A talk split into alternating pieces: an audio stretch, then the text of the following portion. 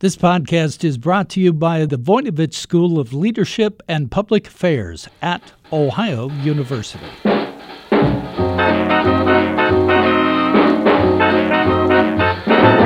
Hello, everyone, and welcome to Jazzed About Work, where we talk about everything that might have an impact on your career.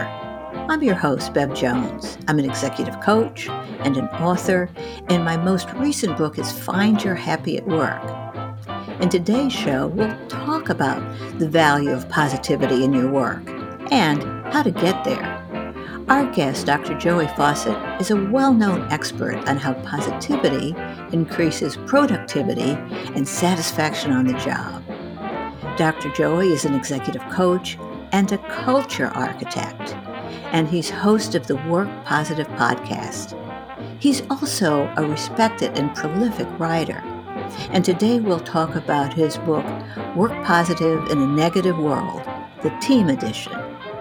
Doctor Joy will explain how a starting point for feeling more upbeat can be to perceive the positive elements at work.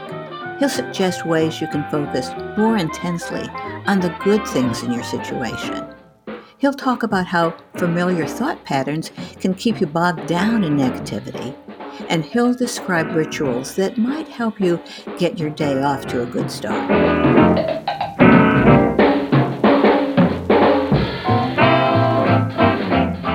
Doctor Joey, today I want to focus on your book, Work Positive in a Negative World.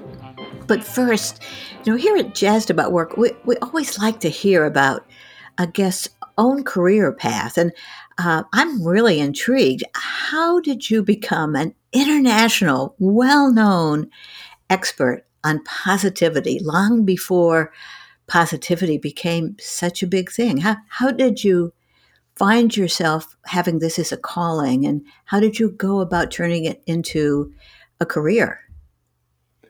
Well, Bev, you remind me uh, about the story of the young man that asked the, the older gentleman how he came to be so wise, and the older gentleman said, bad decisions. so, fortunately, yeah, fortunately, I, I've made plenty of mistakes early in my career, uh, both my own and others. You know, I refer to a negative culture as Kevin culture. Uh, the reason I do that, Bev, is because I once was on a platform in front of, I don't know, hundreds and hundreds of people, and and I just asked that question, do you know, who do you know that you work with that's always negative? And somebody literally shouted out a name, and then that inspired someone else to shout out a name. And so I was like, okay, I, I've got to, I got to name this culture to protect the guilty. so um, what, what I, I, I started work really in an entrepreneurial enterprise as a nine-year-old selling inscribed Christmas cards door to door.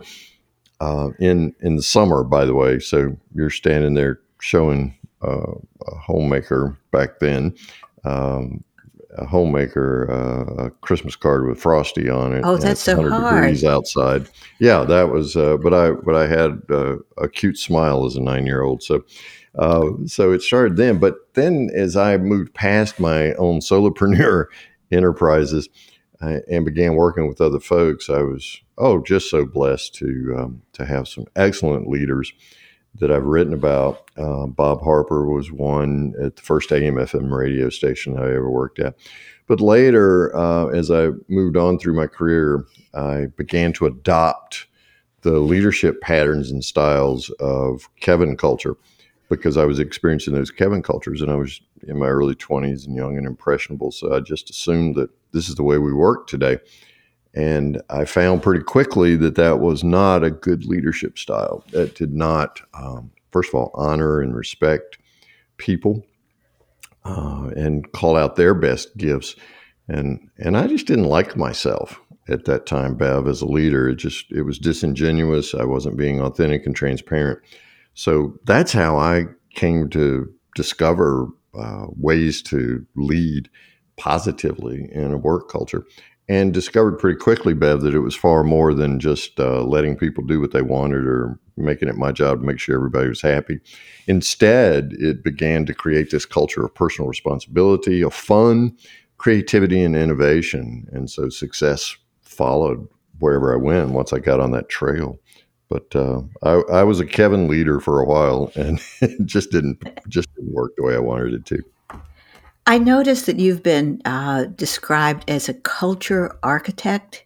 Mm-hmm. Is that how that began, that you sort of noticed that you were in cultures that were very negative, and you started trying to figure out how to create a different kind of atmosphere and set of practices when mm-hmm. you were a leader? Yeah. Oh, exactly. And it also was informed by research that I did back during the Great Recession of oh seven, oh eight, oh nine, along in there. Um, I was home. Uh, I, prior to that, I was traveling a lot, speaking with groups and, and really helping them begin to build those work cultures, even though I had yet to discover the work positive framework. I was still um, speaking around the edges of it, if you will. Well, in oh seven, oh eight, oh nine, training and development money went away, meeting money went away, consulting, coaching, all all that money went away because nobody had any money, right? Uh, none of the companies did. And so my wife looked at me one day and said, "Isn't it time for you to travel, honey?" And I don't know whether she was asking for a divorce in a rather euphemistic way, or if, if it was, if she was just wondering why I was here so much.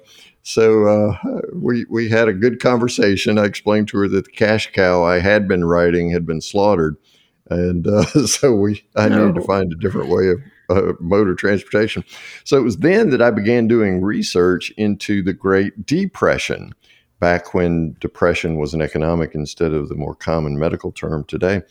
And my grandparents grew up in that, Bev, and so I grew up hearing stories about how difficult that time was economically. And I said, well, surely so- to myself, someone must have built a company, started a company in the midst of the Great Depression or just prior to, and found ways of making it survive and even thrive in companies that are around today. So, yeah, I found uh, people like Bill Hewlett and Dave Packard. George Mahurl had started State Farm uh, maybe like seven years prior to nineteen twenty-nine. He started in twenty-two. And so he, he kept his company going. And I mean, they're about nineteen thousand agents strong now, and, and just an immense economic juggernaut in our country in the insurance and financial industry. Um, and, and then there were others as well. Harlan Sanders um, with his infamous eleven secret herbs and spices and a few chicken legs and thighs uh, went crisscrossing all over the place. Dale Carnegie left a Missouri farm, came into yeah. New York City, rented a room at the Y, and uh, during the Great Depression wrote Uh, How to Win Friends and Influence People. So my, my burning question, Bev, was what did these people know? What did they do? What were their daily habits, their activities? So that knowledge turned into changed behavior, because for me, learning is better behavior. Um, I don't learn just to give intellectual assent to a group of facts, but rather, what does it mean for my activity? So I knew there had to be some habits and some activities that these Great Depression gurus, as I came to call them, uh, were displaying that created these marvelous companies. So what did they do that I can do? And so I began doing it and writing about it and discovering that it worked for others as well. Entrepreneur magazine noticed. And uh, so the first Work Positive in a Negative World book was published in twenty eleven, to be followed by a book a few years ago, two or three years ago, it came out, Work Positive in a Negative World, a Team Edition. Well, it sounds like your focus at the beginning was very much on how to lead and how um, leaders can help shape a culture. Mm-hmm. But over time, you focused more on everybody. I, I was mm-hmm. looking um, at uh, Work Positive in a Negative World, um, Redefine Your Reality, and, and uh, Achieve Your Work Dreams is um, mm-hmm. one of them. And yeah. you're you're giving advice that managers on any level or team mm-hmm. leaders or members of a team can use. Now it's not just yeah. about the C E O or the C-suite. It's about all mm-hmm. of us. What caused you to make your shift after you had focused on learning all this in the context of leadership? It, how did it become more about um, being positive at work? Yeah, thanks so much for that question, because that really uh, encapsulates the journey from the first Work Positive book published in twenty eleven to the the team edition of Work Positive in a Negative World, which came out two or three years ago. What I noticed was that you, you always have to have buy-in in any culture transformation from the C-suite. The initiative only works if you have buy-in from the C-suite. However, to think that the C-suite is a be-all and end-all of the culture transformation is naive at best and short-sighted at worst. Because what happens, Bev, is the C-suite initiates the culture transformation, the positive work culture transformation, and immediately begins talking to their direct reports. And what happens is by the time it gets to mid-level manager, the mid-level managers are the leaders who really are the fulcrum on which this whole thing pivots, this culture transformation. They receive the initiative and um, the marching orders to go make this work positive culture transformation, because here are the benefits of it, blah, blah, blah. And it always includes a financial R O I, which is true. However, they then must interpret that for the teams. And what we discovered was that therein was the breakdown, that the whole thing dammed up right there at the mid-level manager. Now, these mid-level managers are wonderful people. However, they're spanning the gap, if you will. Yeah. You just think about this as a great abyss, and they've got one foot on one side, one on the other, and are literally in a tug of war in so many organizations, because there are so many organizations that are hierarchical now. And that's one of the shifts that we saw from twenty eleven to twenty twenty. We began to flatten out organizations as well. So the dissemination of not only information, but of initiatives began to change, and really required a better set of internal skills and leadership for making that transformation. So it just became apparent to me that rather than isolating the C-suite and expecting them to transform the organization or lead that initiative, that we really must appeal to teams as well as mid-level managers and empower everyone in the organization, give everyone in the organization the personal responsibility to be a part of the culture transformation to work positive. And in doing so, then we would infuse the D N A throughout the organization and teach those skill sets to everyone in the organization. That way you had a common language, a common jargon, and a common mission that everyone could adopt. And what we found is that the pace of change just became so much more rapid.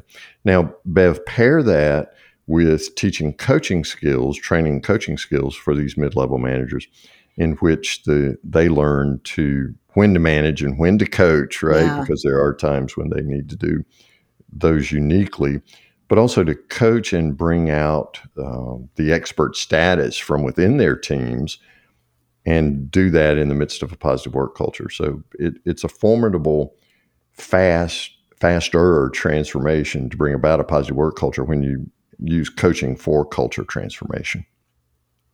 That, that's been my observation. Part of it is that so much happens when you have somebody really listening and asking questions that elicit, elicit mm-hmm. real information. And when people are being coached, they kind of learn how to coach. It's, it's part of the uh, process that you learn that so much is putting aside your own negativity or the tough things that are happening to you today, and you focus on the other person, and that can mm. that can be a positive shift itself, can't it? Oh, it's a huge shift when I begin to, as a manager, move from asking only test questions, and that's traditionally what managers have done and other leaders. We just ask test questions. Where's this report? You know, da da da da da. We're looking for information, those kinds of things. To transform, one must move from test questions to discovery questions.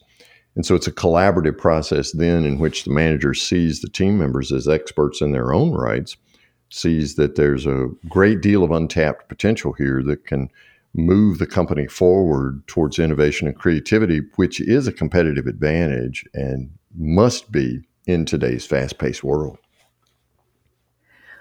Well, one of the things that you've said in, in terms of um, creating a more positive culture is that um, each of us can do better at perceiving the positive at work. Now, a mm-hmm. coaching kind of environment can help that because we learn to listen better. But but what mm-hmm. do you mean when you say we've got to start perceiving the positive?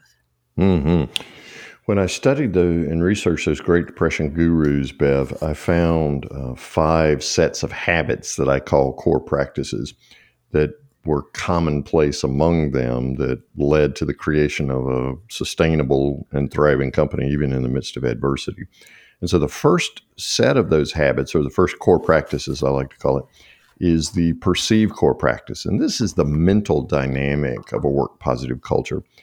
This is how you focus your thoughts on the positive, generally speaking, but specifically in a work environment, focus on the positive dynamics at work and filter out the negative. Uh, notice that we didn't say ignore the negative, pretend it doesn't exist. This is not a, yeah. a na- right. It's not a naive approach towards negativity.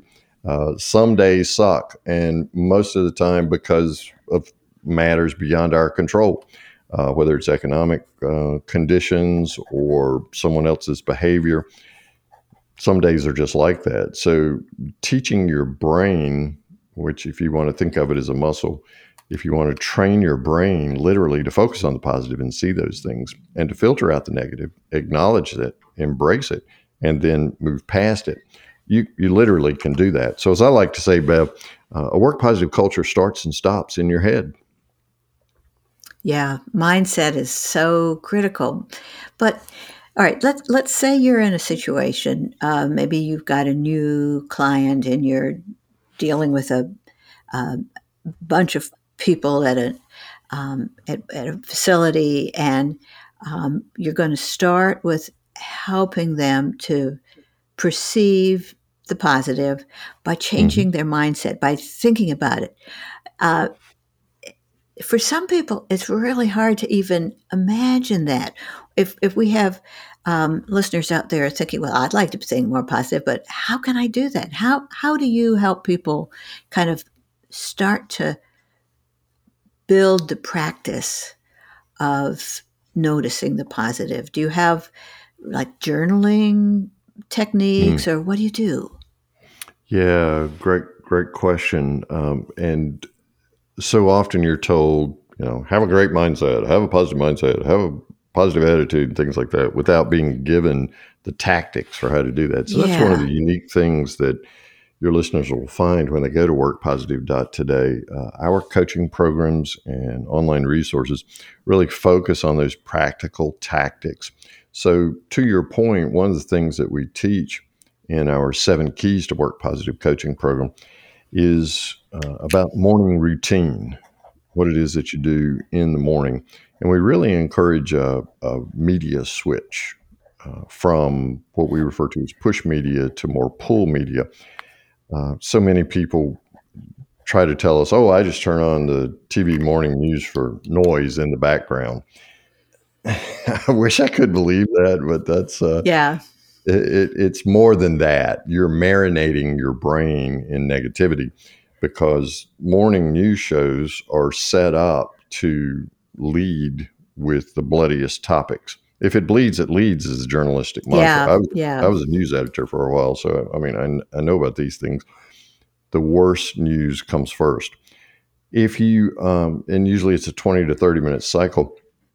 If you make it to the end of that twenty, thirty minutes, you might get a warm and fuzzy story or something that might have a whiff of good news, but usually you're so beat up by then. So that by the time, uh, you know, so many of our companies are returning to work, or if you're walking to your home office, right, and turn on Zoom or whatever it is that you're doing first thing in the morning for a team meeting, by the time you get there, you're crawling mentally because you've been inundated with so much, just barraged and beat up with so many bad news stories. Um, there's always a limitless supply of bad news because these news sources will, if it's not enough bad news in your community, why they'll go to Philly or New York or Chicago or, you know, Iran, Iraq, you know, someplace and, and import those stories into your local community. And you're literally marinating your brain in, you know, if you want to think about it, in arsenic gravy for the morning. Um, and by the time you get to your work, there there's Your amygdala, and I won't geek out on neuroscience here, but your amygdala only needs bad news to circle your brain three times, and you no longer can distinguish, Bev, between fear and reality. And so, so the reality that's imported through your television into your brain that morning becomes your work reality. And so it's not worth it to try to do something new, to innovate, to create.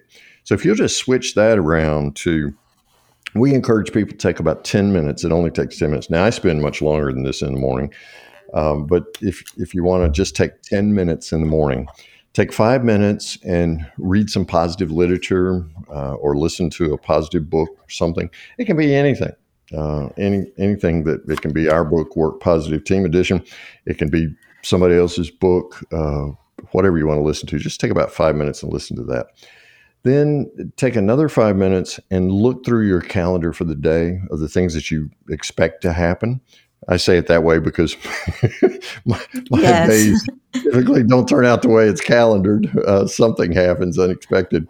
So I, I program for that mentally, right? But just look through that and imagine the best outcomes that, that can possibly come from these upcoming conversations. This is a visualization technique that's worked for athletes for years and years and years. Uh, Jack Nicklaus was the first one that I heard talking about it decades ago. Um, but just seeing the ball drop in the cup, right? So what are the best outcomes to these conversations, these activities that you're going to be engaged in today? Because you got a fifty-fifty chance. It can either be the best or the worst of experiences. So yes, yes. Imagine it as the best. And, and of course, study after study after study has been done about visualization techniques and how it affects even basketball free throw shooting. Percentages are the same when you do it mentally as you do it physically, right? And then do it physically. Uh, so it's it's a wonderful technique. Imagine the day is the best. And you'll be amazed at how much more energy you have when you're moving forward into your day and how much of a better day you have. Well, I think I agree with you. And I, I do something like that. And I think it makes a huge difference, although it is hard to not look at the news. Uh, but it gets easier even morning if, after morning. Yeah, it, yes. But even even if uh, you start your day off in that way, in that positive way, I think a lot of people have been saying negative things in their head for so long that mm. um, that something happens, a, a A, a mean phone call, and suddenly you're in flight or fight uh, mode again, and you, your yep. mind just goes back to familiar patterns, and that's mm-hmm. that's really something to deal with, isn't it? Those familiar thoughts that, that I think we all struggle with. Oh yeah, the, those even if it's miserable, Bev, we're going to default to familiar thoughts ten out of ten times. That's why it's so important to have replacement thoughts in mind. And have those set responses that you begin. Yes, they're unfamiliar. Yes, it's uncomfortable. I like to refer to it as sloppy first, you know.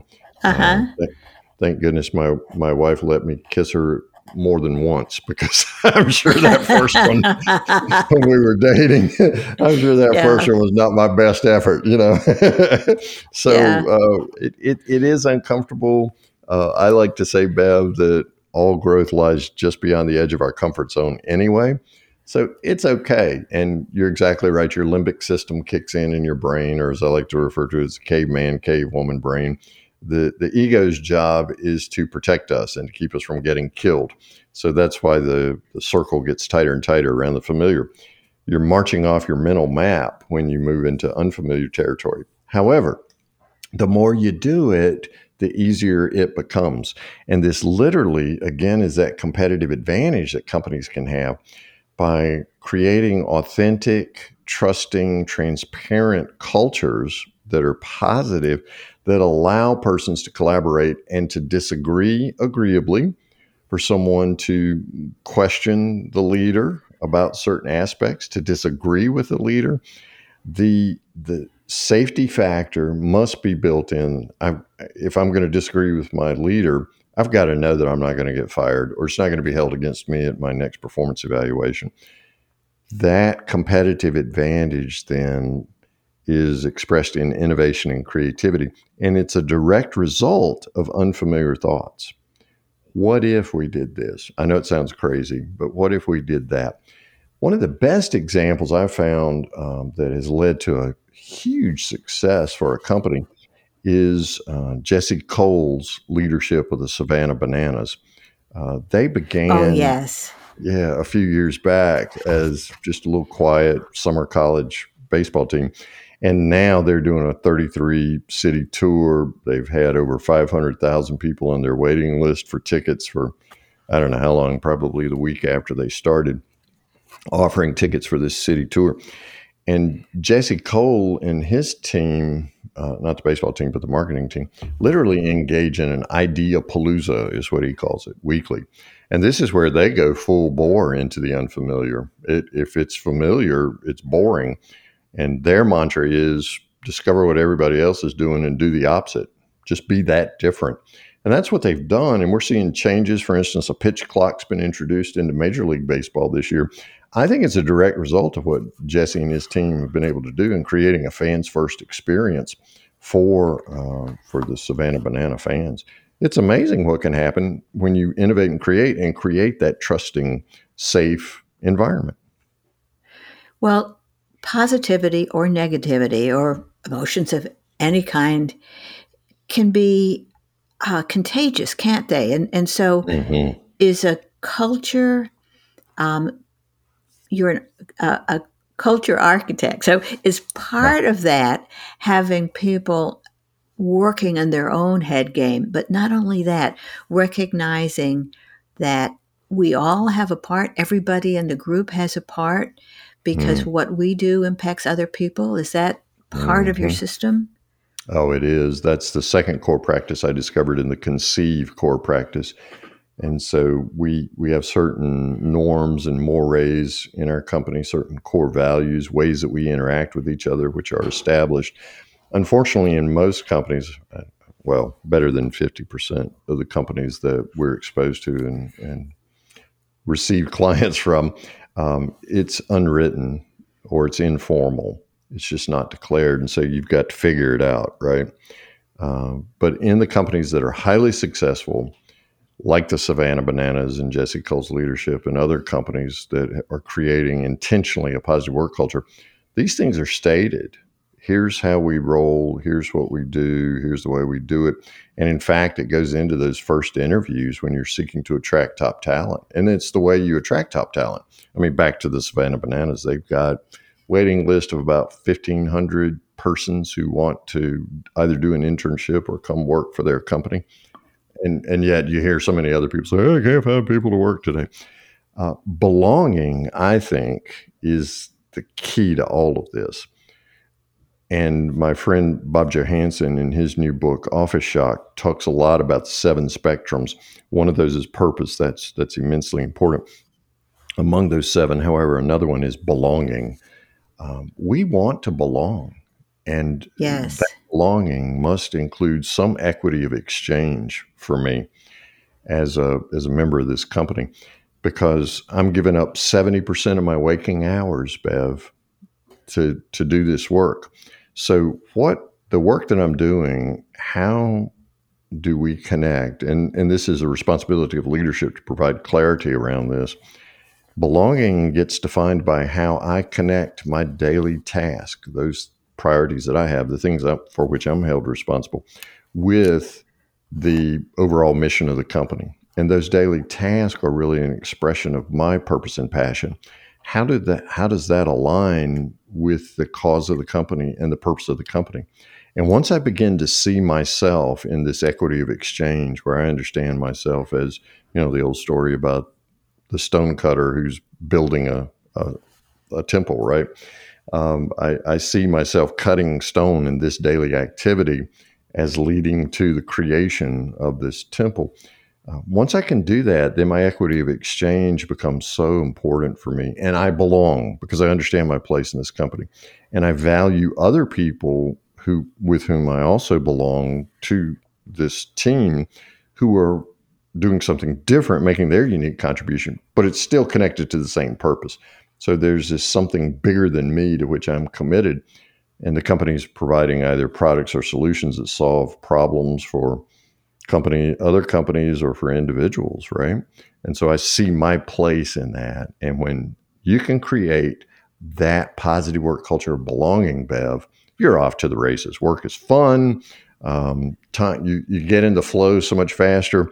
Time is irrelevant because you, you look up and suddenly, wow, a couple hours have passed. I've been in the flow all this time.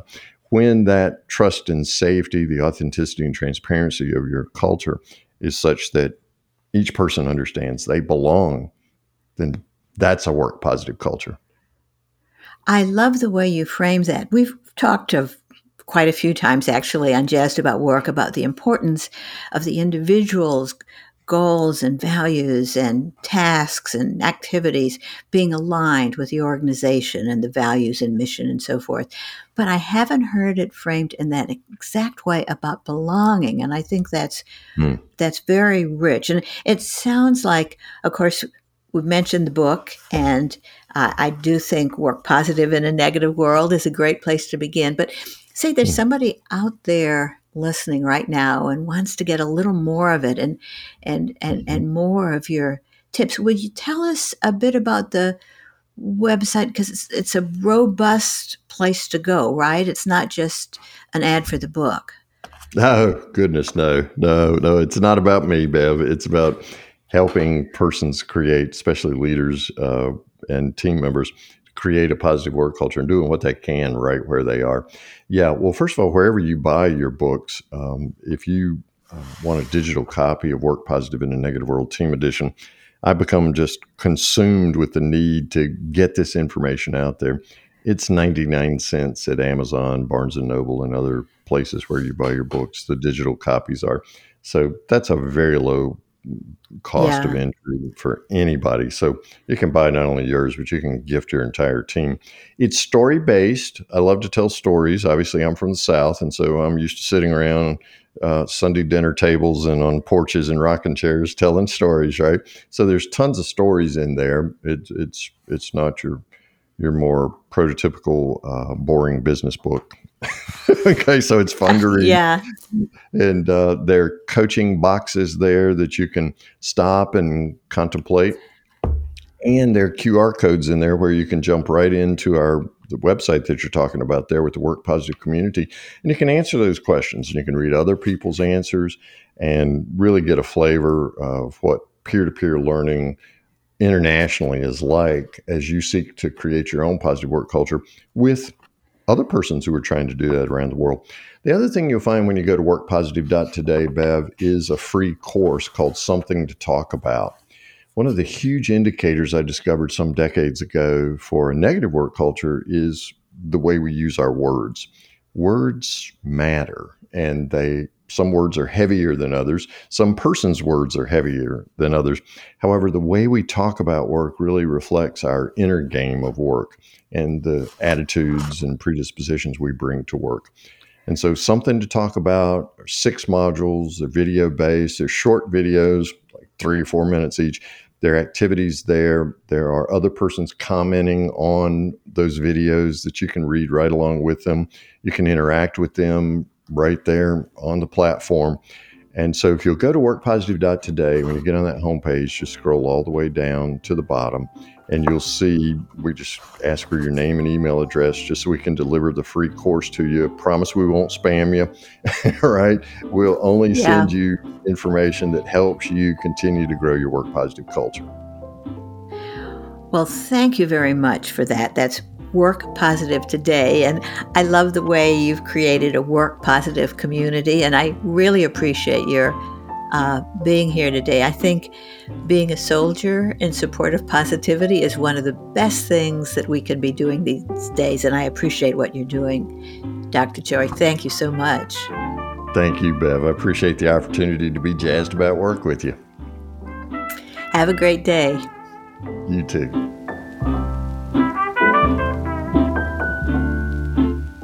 Today we've been talking with positivity expert Doctor Joey Faucette about how to work positive in a negative world. This podcast is produced by W O U B Public Media.